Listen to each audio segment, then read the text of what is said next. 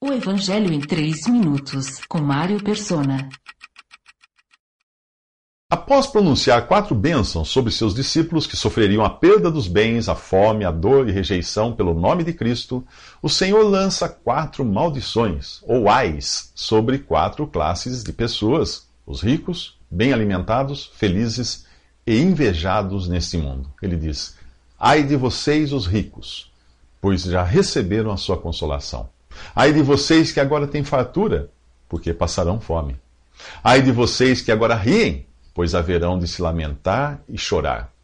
Ai de vocês quando todos falarem bem de vocês, pois assim os antepassados deles trataram os falsos profetas. Não é difícil perceber que esta é exatamente a descrição dos ídolos desse mundo. Os artistas milionários, invejados por todos, não, não lhes falta dinheiro, não lhes falta comida, entretenimento e a bajulação dos fãs.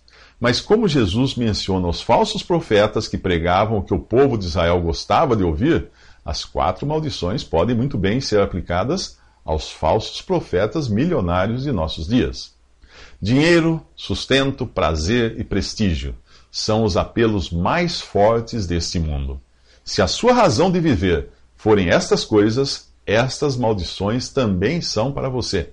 Se a sua meta na vida for ficar rico, você poderá até conseguir o que deseja. Mas Jesus deixa claro que se a sua meta puder ser atingida nesta vida, então nada mais restará para você alcançar na outra. Já terá recebido a sua recompensa. Todavia, na eternidade, aqueles que aqui só se preocuparam com a fartura passarão por privações. Jesus disse que nem só de pão viveria o homem, indicando que só existiria um alimento capaz de realmente nos satisfazer a palavra de Deus. Mas você não irá desejá-la, a menos que caia em si e reconheça-se pecador e necessitado do pão da vida que desceu do céu, Jesus. Se você leva a vida como se estivesse vivendo numa grande Disneylândia, acabará chorando e se lamentando quando nada mais tiver para mantê-lo fora da realidade. O mundo é cheio de entretenimentos para desviar seus pensamentos da realidade que é inevitável. A qualquer momento, Deus poderá encerrar a sua oportunidade de ser salvo e você perderá o próximo capítulo da novela da TV. Porém, terá início uma novela eterna, a sua novela de um episódio só, em um lugar onde não existirá passatempos, pois não haverá tempo para passar. Só uma eternidade de solidão e dor que não é em cores ou preto e branco, apenas trevas exteriores.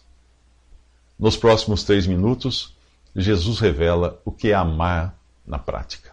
Visite 3minutos.net. Dúvidas? Visite respondi.com.br.